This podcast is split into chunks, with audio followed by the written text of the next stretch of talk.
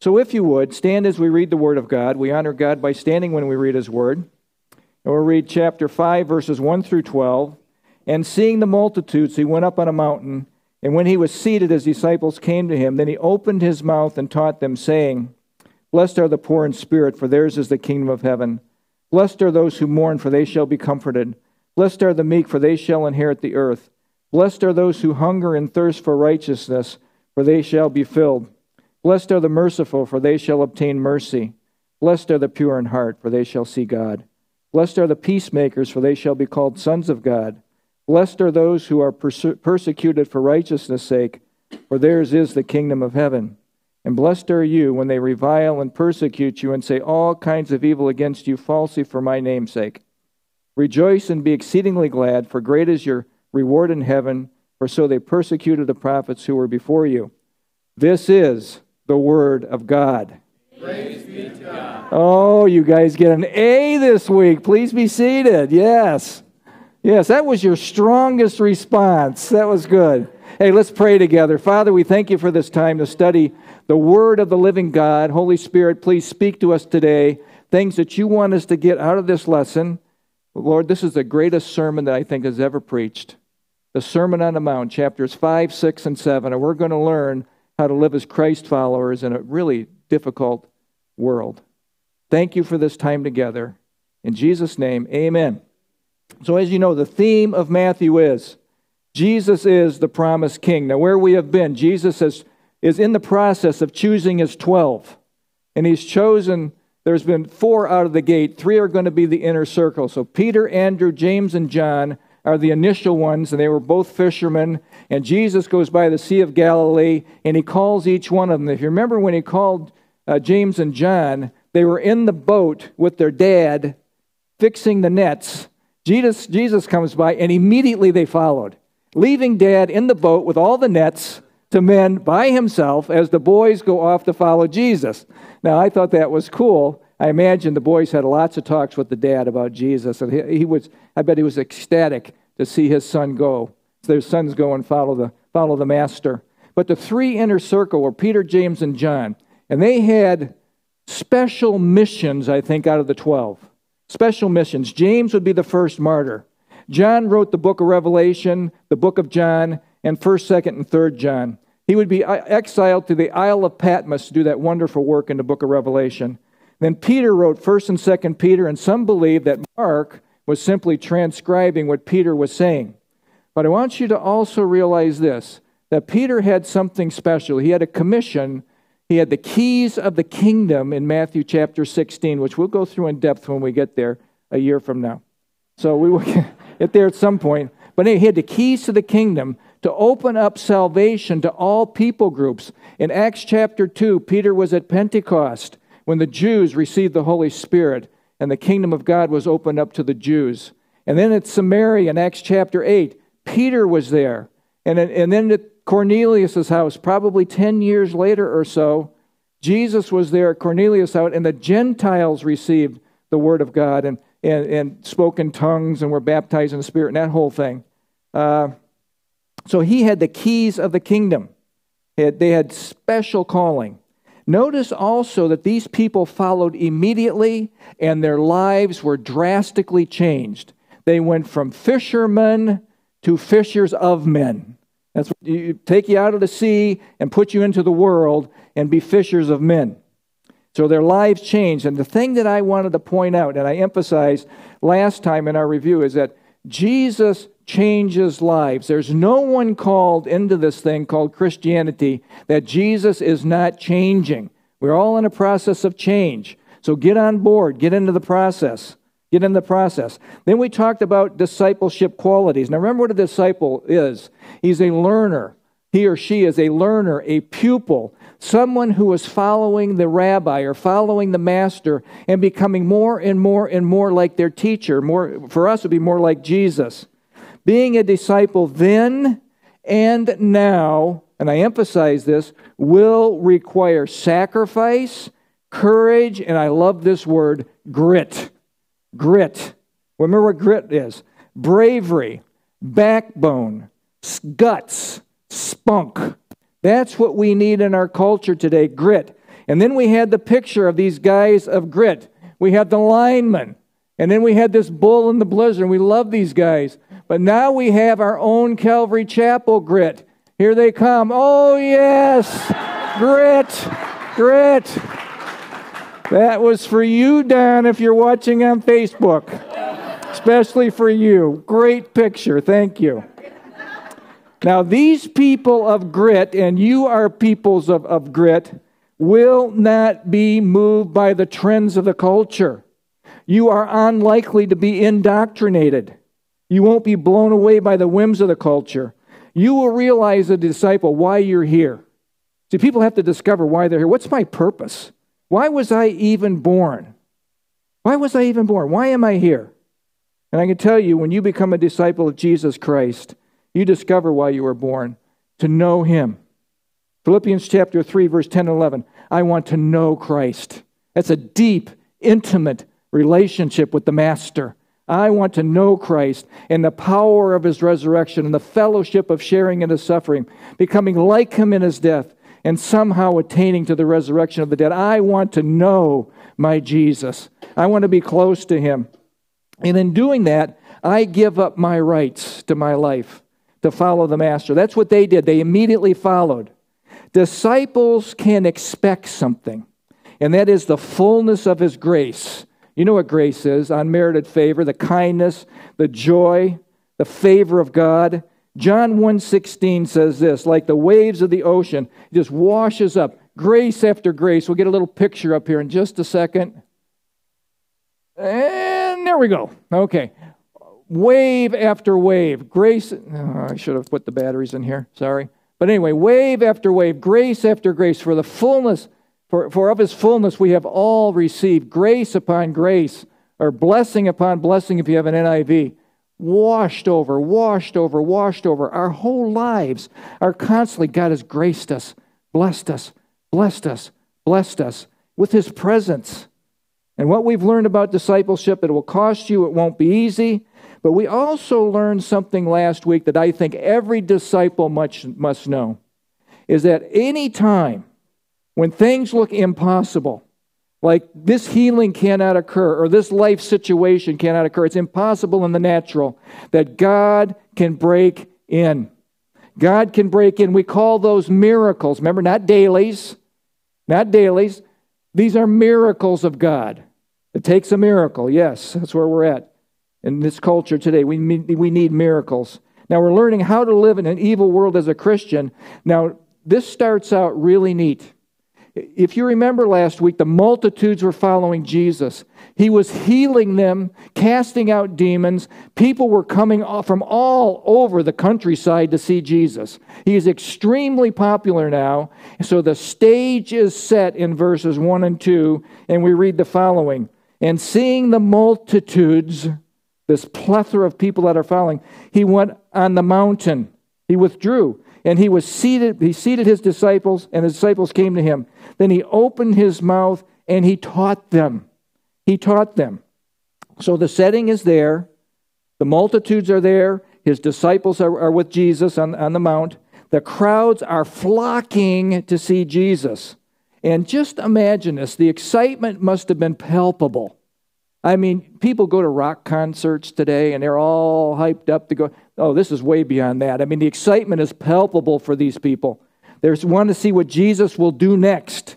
And Jesus, I think, surprises them. And he withdraws to a solitary place with the 12. He leaves the masses and he goes up on the mount where he's isolated with his, with his people. But the conditions are perfect. The Sea of Galilee is here, the mountain is here, and down in the valley, the acoustics are perfect. The people gathered below could hear everything that Jesus was saying. You think this wasn't planned? Jesus is done with the miracles. He's got their attention. Now he's doing what people really need have their lives changed, have their soul, their spirits changed, come to know the Master. Now we have the picture. Uh, when you go to Israel, you see this picture, or you go to this place, and this is the Sermon on the Mount. And actually, when we went with Amir, he was telling us these are banana branches. And just think about those banana trees as people down here. And he, he emphasized over and over that the acoustics are so perfect that you can be up here talking to a small group, and these people down here will hear perfectly. Perfectly. All orchestrated by the master teacher, wanting people to know what he is, what he is saying. So, he has the attention of the group, he has the attention of the, of, of the multitude, and he's going to teach them kingdom principles. Jesus' sermon is called, we call it the Beatitudes. The Beatitudes, and that's Latin for happy, Latin for joyful. It's all about how to live here with a be attitude, with an attitude, be like Jesus attitude, okay? Be like Jesus attitude. Beatitudes. All the Beatitudes are what we will be when we dwell in Christ, when we are dwelling in Christ. This will not happen with cursory Christians. This won't happen to hanger honors. This only happens to those who are meno, dwelling in Christ, making their home in Christ, are immersed in Christ. Then you will start to see these attitudes start to be exemplified in your, in your life. Now, notice this no Christ ruling in a person's life results in no be attitudes like Jesus, attitude like Jesus. It all starts with God, and the first, the first four of these are directed to God. Verses 3 through 6, we'll read the following. And again, these are all directed from the human to God. Watch what happens here. Blessed are the poor in spirit, for theirs is the kingdom of God. Blessed are those who mourn, for they shall be comforted. Now, who wants to be poor in spirit or who wants to mourn? You will when you get done with this. Blessed are the meek. That's not something that's honored in this culture, for they shall inherit the earth. And blessed are those who hunger and thirst for righteousness, for they shall be filled. Now, how many people do you see in our world today hungering and thirsting for righteousness? Look in our streets. Look in our cities. Look as our nation is changing. That is something that is absolutely what is going on in the, in the streets is the antithesis of the kingdom of God. And you're going to see the difference here in just a second. So, blessed is the word makarios, and it means fully satisfied, joyful. It's the inner condition of the believer. Nothing phony here, nothing make believe, nothing contrived. It's a natural outflowing of dwelling with Jesus. You spend time with Jesus, you will be blessed, makarios, fully satisfied. And it starts with being poor in spirit. Well, who are the poor in spirit? The helpless, one who needs lifting. One who needs lifting. I like that thought. Encouragement. Ever need lifting? Yes, Mr. Gorm, yes. Yes, we need lifting. Yes, we do. Ever feel helpless? Look, we need a Savior. That's what this is pointing to, to be restored. Psalm 3 3 says this But you, O Lord, are a shield for me. You are my protector, my glory, and the one who lifts my head, or the one who restores me. Restores me. Those who are poor in spirit are helpless, lost, in need of a Savior, and they come and they meet the Master. And the Master restores them to a right relationship with God. He restores your life. He's the lifter of your soul. He gives you your life meaning and purpose. And the promise is this theirs is the kingdom of heaven. They're saved, they're born again of the Spirit. Second one is those who mourn. Now, nobody wants to mourn, but it means this those who mourn over their sin. They're sad, they're grieved, and this sounds a whole lot like repentance to me. Turning to Jesus. They, the promise is this, they will be comforted. And that word is parakalito. Remember, the Holy Spirit is your comforter. You draw near to Jesus, you will have the Spirit of God comforting you on this journey through the most arduous of times. It's not so easy to live here. It's not so easy to live here. And remember, the, the picture is this God forgives and God's comforts, and it's the picture of this God holding you. God holding you. Have you ever been there where you are to this place where you feel like, God, I have no place to turn? I need you to hold me and embrace me. Oh, I have been there. And I felt the arms of God rescue me, in my, my most darkest hours. The verse here is 2 Corinthians chapter 1 verse 3 and through. He is the God of all comfort. Remember you are in the family of God. You are a son, a daughter of God. You are the bride of Christ. You are special to your Lord, and He will comfort you. Watch this. Praise be to the God and Father of our Lord Jesus Christ. And watch these words. He is the Father of compassion, and He is the God of all comfort. The God of all comfort is here for you when you're mourning, when you're down. He comforts us in all of our troubles. Remember that word, thlipsis, crushings of life. So we can comfort those in any trouble with the comfort that we ourselves have received. Oh, it's a pass it on thing. God comforts me. I experience this. I pass it on to the next person. And then he says, Blessed are the, are the meek. Blessed are the meek. Now, look at meekness is not a characteristic that the world extols. Okay? But they don't understand what meekness is strength under control. Remember this meek is this strong but tender and humble, no self agenda, teachable, and I love this one a controlled spirit. Now, now Chris, when they had the accident, Jenny had the accident, he could have went right into what were you doing, but he had a control. Maybe he did that. I don't know, but At least it sounds like he had a controlled spirit. A controlled spirit. Watch the promise. The meek will inherit the earth. You know what that, that, sounds like to me? Kingdom rule. Kingdom rule. Remember, get positions of rulership in the kingdom depending on how we are obedient to Christ. Kingdom rule. Kingdom rulers. And I think it's going to be a pleasure, an abject pleasure to serve in the kingdom under the Lord Jesus Christ. Meekness, meekness is a characteristic of a true Christ follower. It's an attitude of a true Christ follower. Jesus is our example. You will see in Matthew chapter 11, 28 through 30, these familiar words, but these, these two verses describe, three verses describe Jesus' personality. His personality. Watch this. Come to me, all you who are labor and heavy laden, and I will give you rest. Isn't that just a great word? I will give you rest, peace in your situation. Take my yoke upon you and learn from me, for I am gentle. The word is meek. You look it up, it's meek and lowly or humble in heart, and you will find rest for your disturbed souls.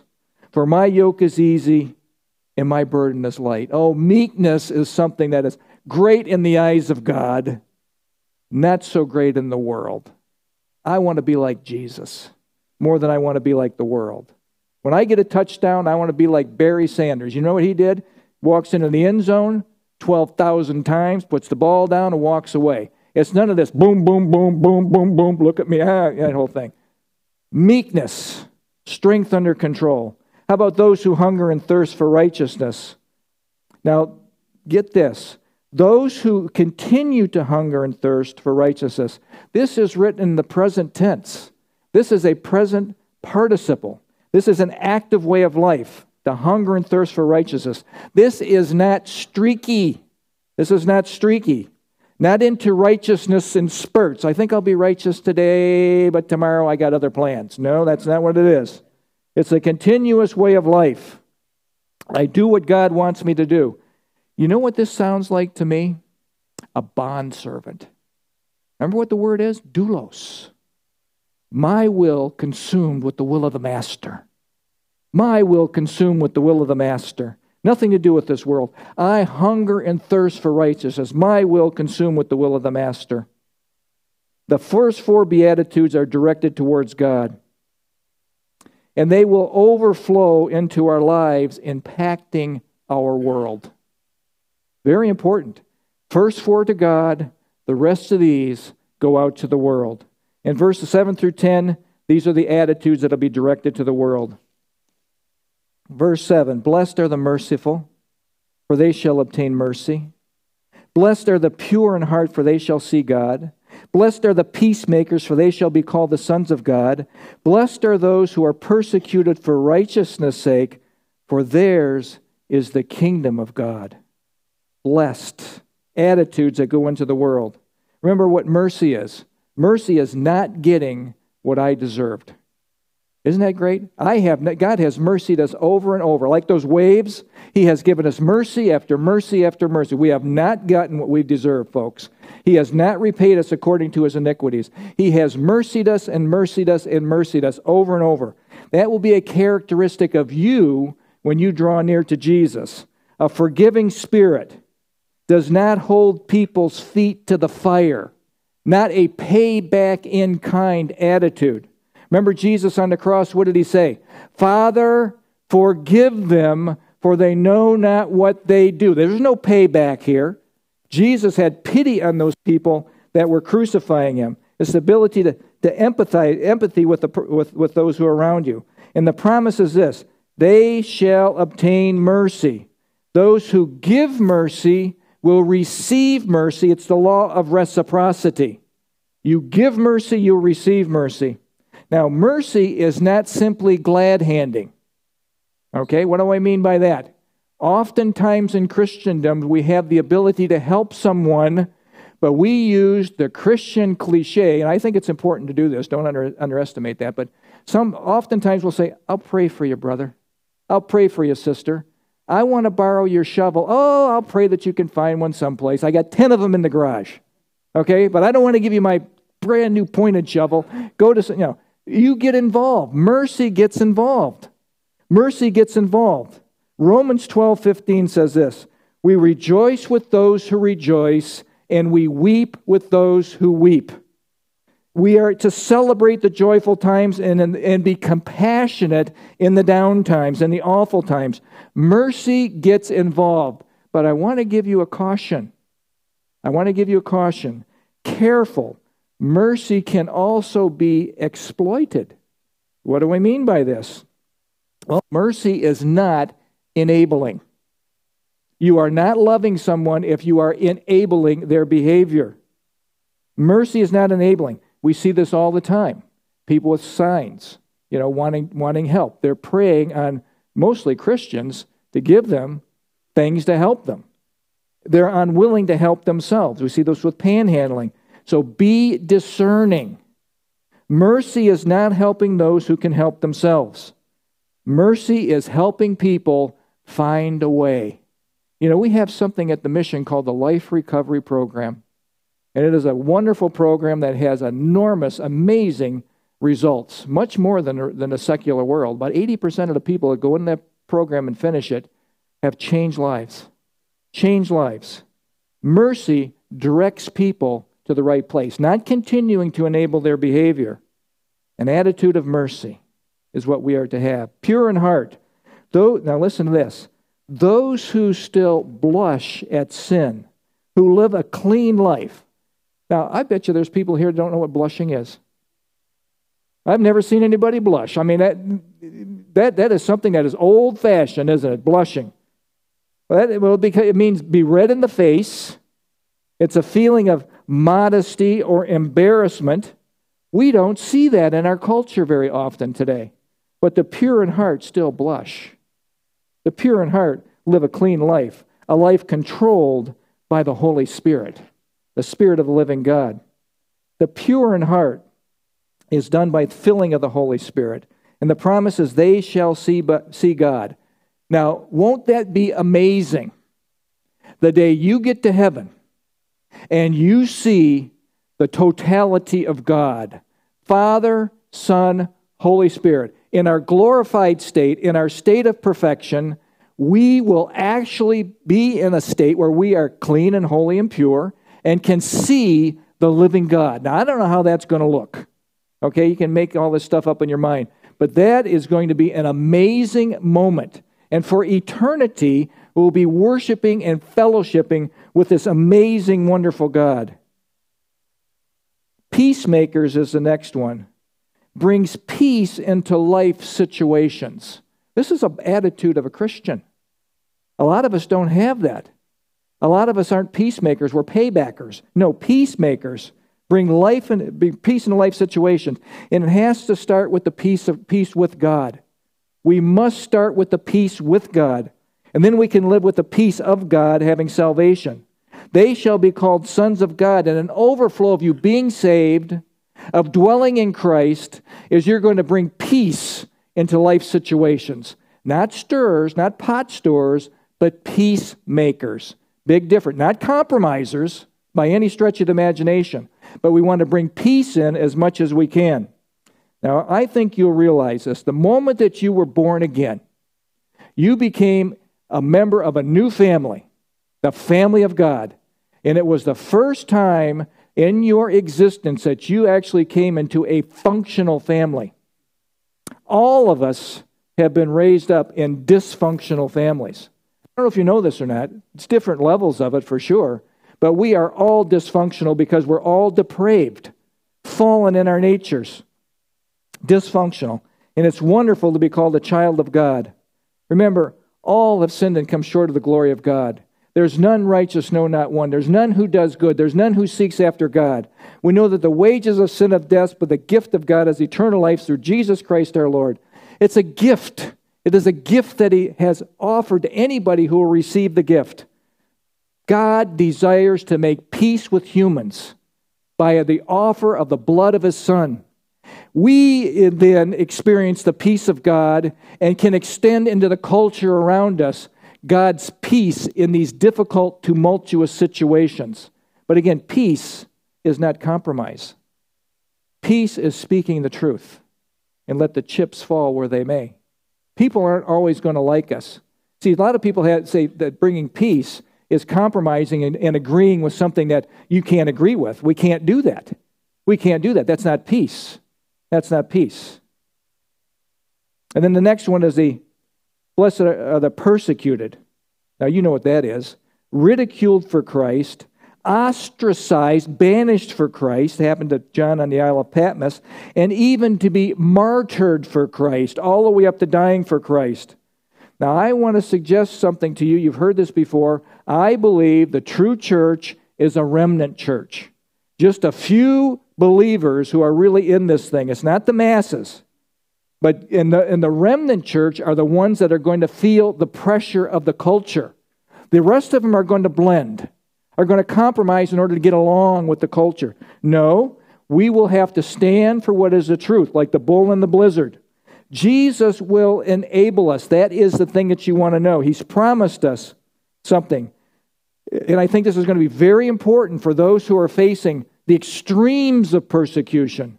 The promise is this Theirs is the kingdom of heaven.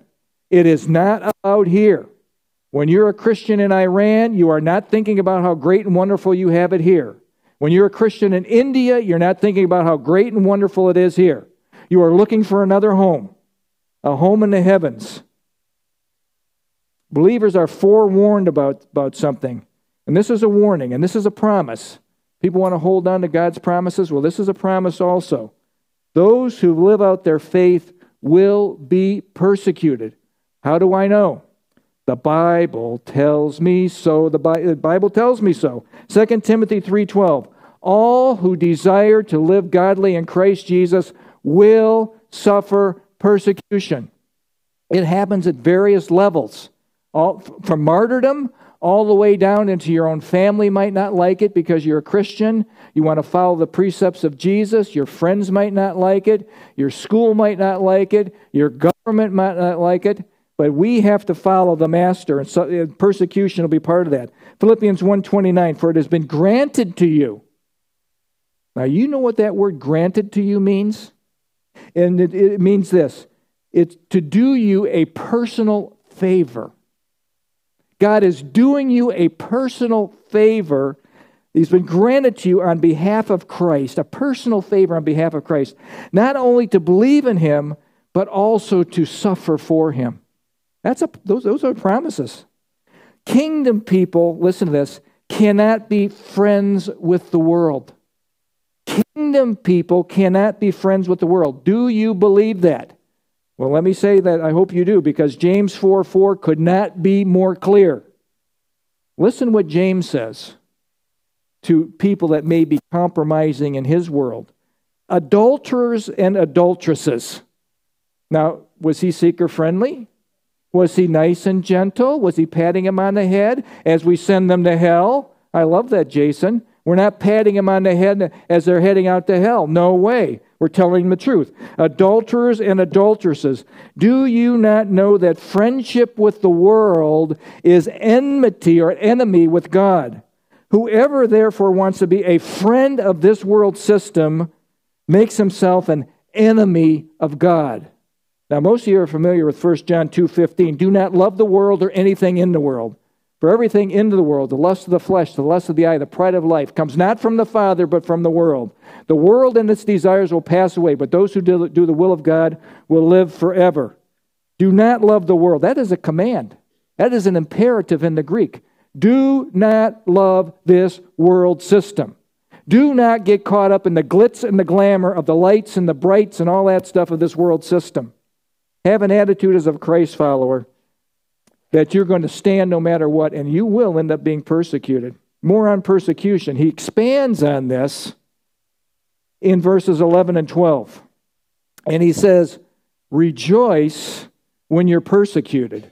And I just give it a great big, What? What? You want me to rejoice? Well, let's hold on. Verse 11 and 12. Blessed are you when they revile and persecute you and say all kinds of evil against you falsely for my namesake. You know what revile is? To pile up abusive language. You Christians, you're the problem, Christians.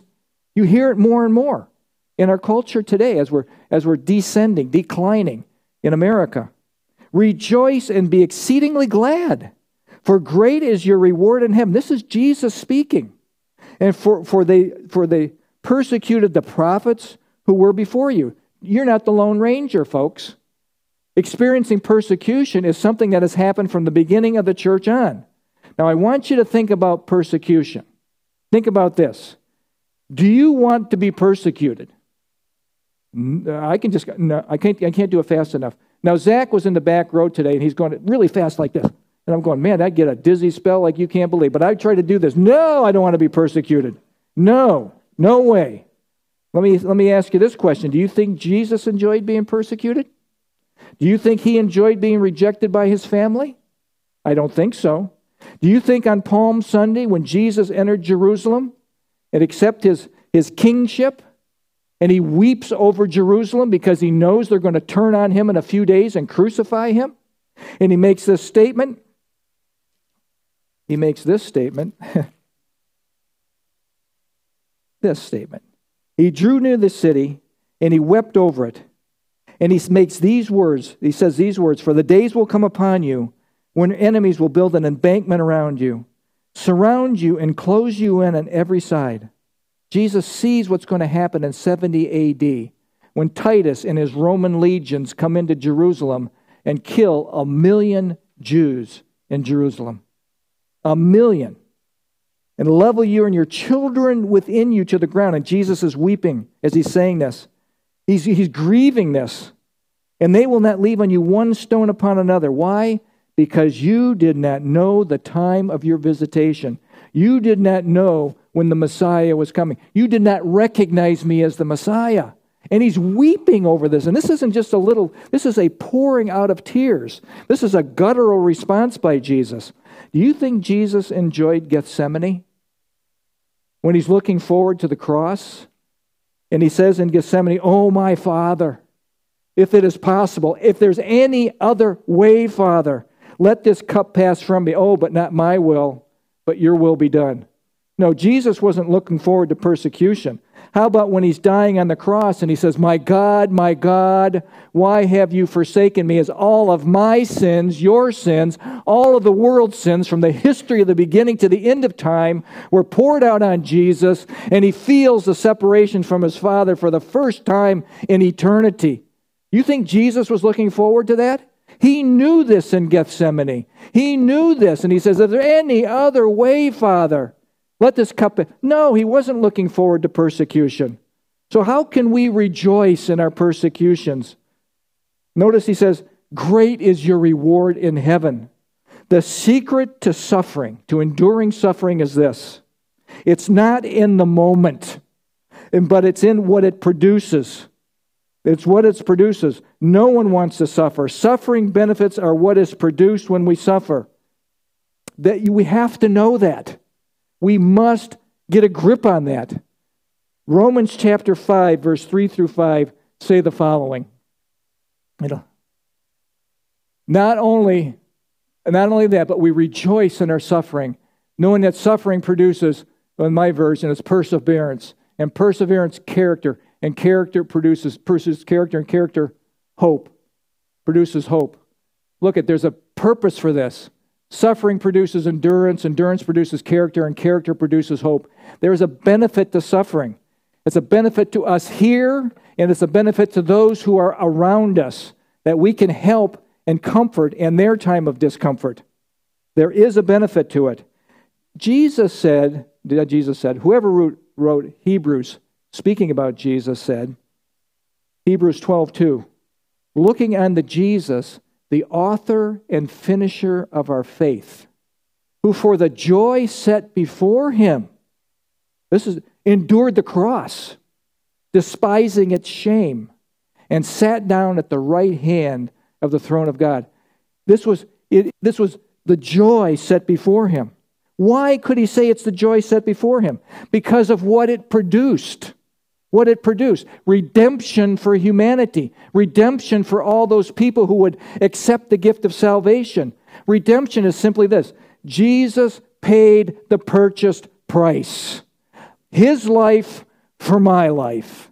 His shed blood cleanses me from all of my sin. Jesus paid the price, and it was a joy for him to do that after the fact because of what it produced. No believer is ever encouraged to pursue persecution, it will come naturally. Joseph was told to flee Egypt from Herod's persecution and killing all those kids two and under.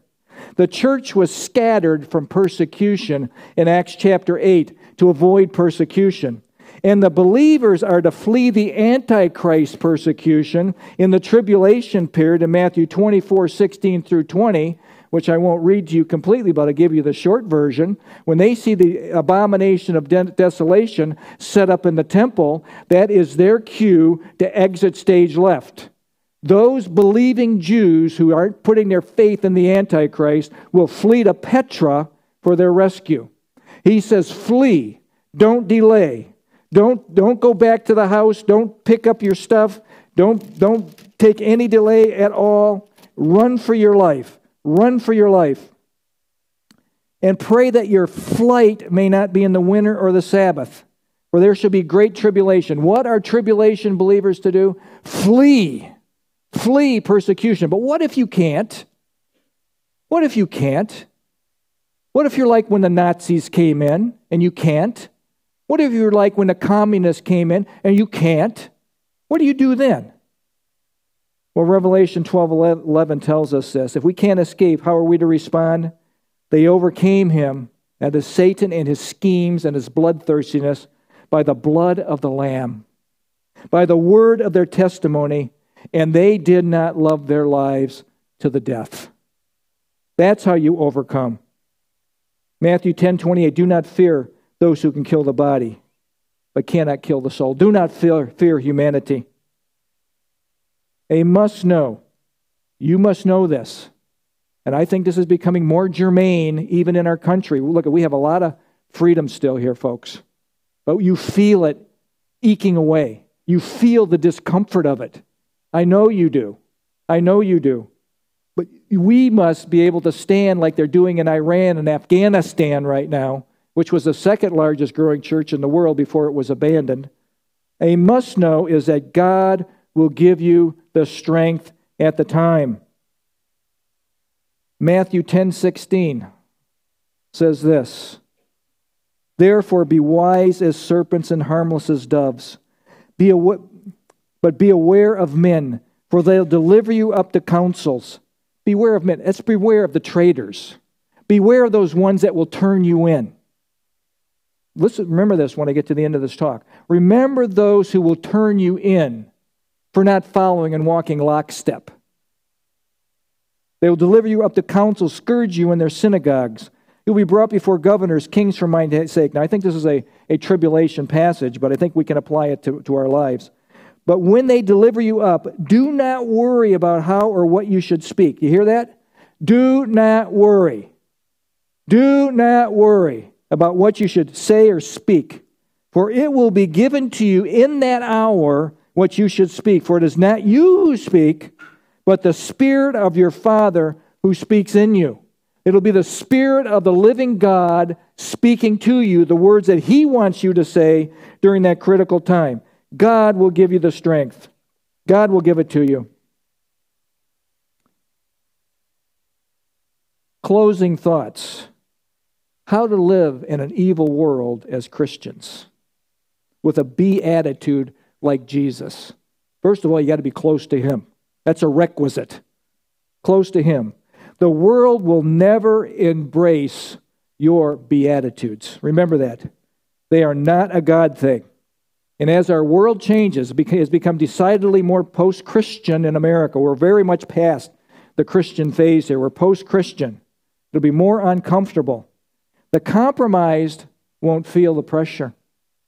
The compromised church won't feel the pressure.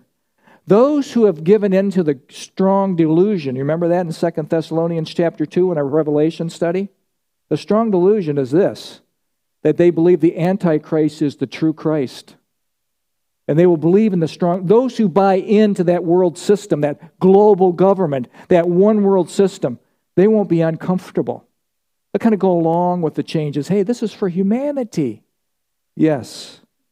Standing for what you believe is becoming more and more uncomfortable. And I want to tell you something. I have a picture here of a tree standing on a rock.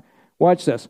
A tree on the rock. And I'm, the way I'm picturing this is the rock is the Lord Jesus Christ. This tree is you alone, okay, alone. And this is the rock, the Lord Jesus. Now, I want you to notice something how stable this tree is when it's alone, when it's built upon the rock. It is stand strong on the rock. It's not your strength, it's the strength because you're rooted in the rock. That is going to be essential for you to be rooted in the rock. Jesus said this in Matthew 10 16 I'm sending you out as sheep amongst the wolves. Be wise as serpents and harmless as doves. The wolves want to gobble you up. Survival principle is this stay close to the herd. Don't get isolated from the herd. More and more people are trying to live as isolated Christians. It says in Proverbs the man who isolates himself seeks his own desire. He rages against all wise judgment. Don't live an isolated life. If you can't fit into a, the body wherever you are, whether it's here, find another body that you can fit into that is teaching the Word of God, actually teaching the Bible and what it says. Find that place. It'll be life saving for you. Doesn't have to be here, but it has to be someplace that isn't teaching what the majority of this country's teaching. It has to be something different. Stay close because there's a danger Guess who wants to gobble you up? Well, this guy wants to gobble you up right here.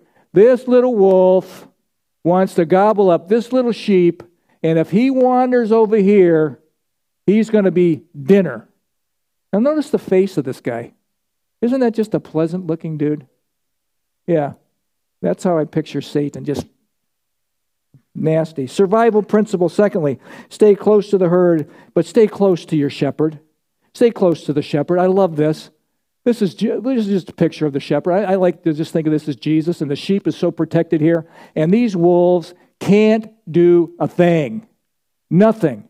Look at you stay close to your shepherd, you stay in the herd, and you can be safe in this culture as it changes.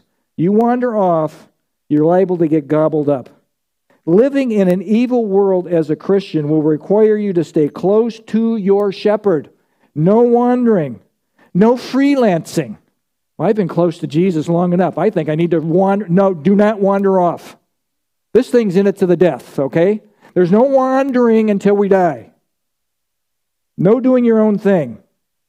When persecution comes, the question is, how will I respond?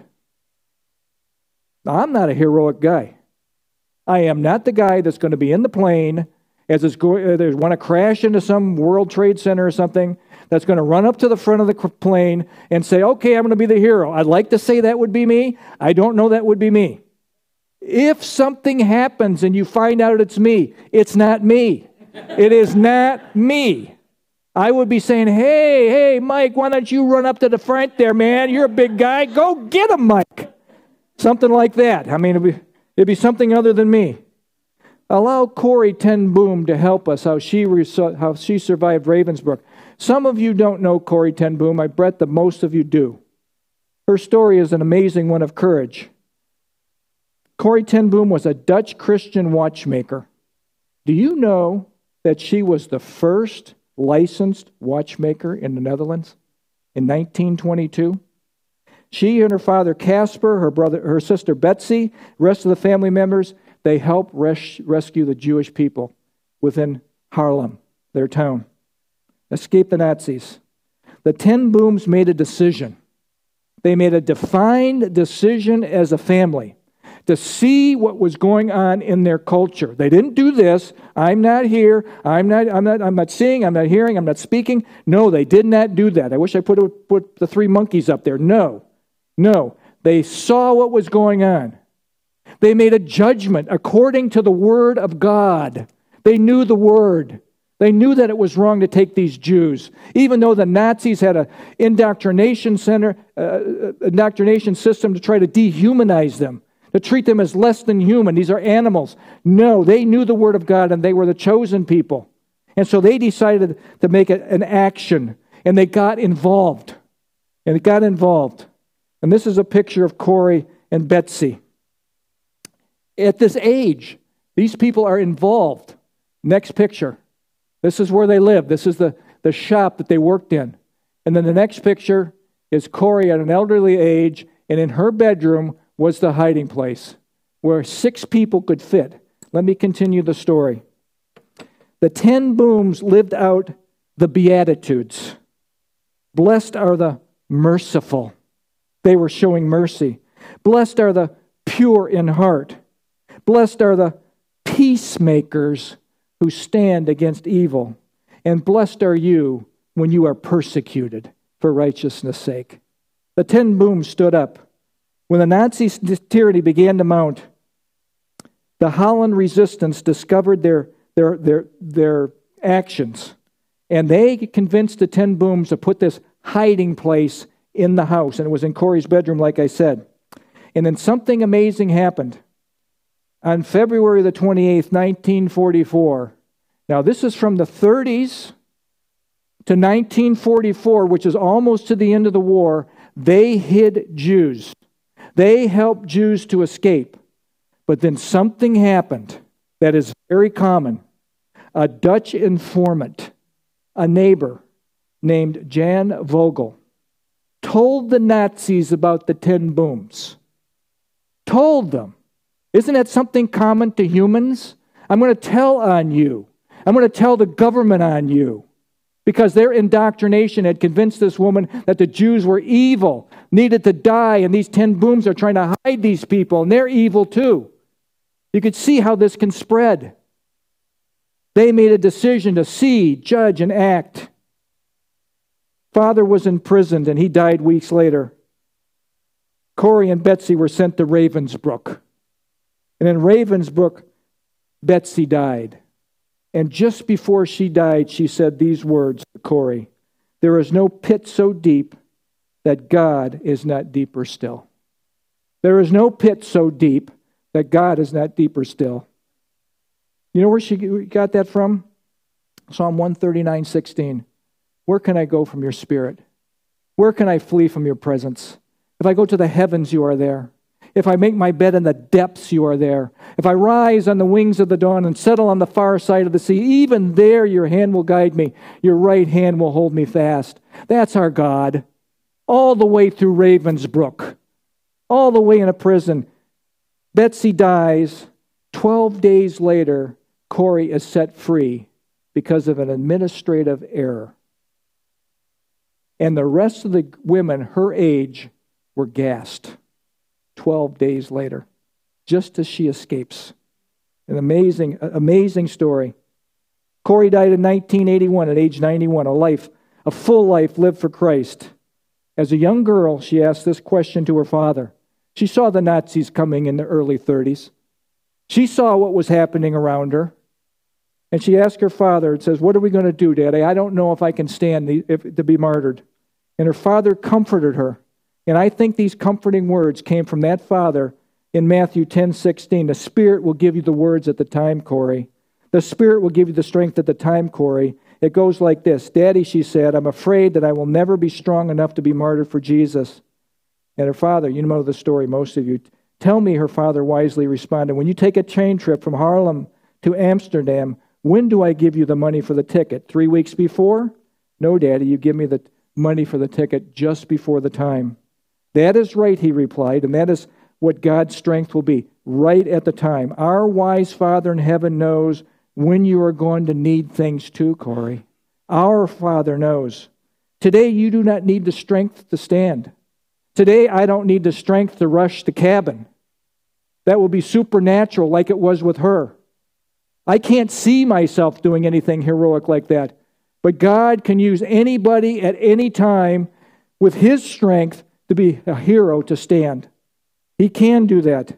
But as soon as you are called upon for the honor of facing death for Jesus, He will supply the strength you need just in time. And might I say, just as the disciples, just as Polycarp when he was burned at the stake, just as John Huss when he was burned at the stake, just as the early believers in the church in Rome when they lit up the, the way, the highways with, with crosses and people dying for their faith, or when they were put into the Roman circus dying for their faith. God gave them the strength at the time. He gives you the strength at the time. How to live in an evil world as Christians with a be attitude like Jesus. Look, see what's going on around you. Judge according to what is written in the Word of God, not your feelings, but what is written in the Word of God, and allow that to dictate your actions. You may have to take an action that will be uncomfortable for you, but folks, we're living in an uncomfortable time. And I want to suggest to you it's going to get more uncomfortable for believers. Stick together, encourage one another together, don't become isolated. Stay close to the shepherd. And then God will give you the strength at the time to stand. And I want you to look at this picture. Look at the picture for the next few minutes. Stand strong. Stand on the rock. Look at this picture. Remember this, Matthew 10 20. For it is not you who speak, but the Spirit of your Father who speaks in you. It won't be you. It won't be you doing the impossible. It'll be the Spirit of your Father who is in you. Psalm 18, 1 through 3. I love you, O Lord, my strength. The Lord is my rock. The Lord is my fortress. The Lord is my deliverer. The Lord is my strength in whom I take refuge. He is the one I trust. He is my shield, the horn of salvation. He is my stronghold. I will call upon the Lord who is worthy to be praised. So shall I be saved from my enemies. You can stand with the rod of iron speared up your spine no matter what comes. Folks, there is no rock.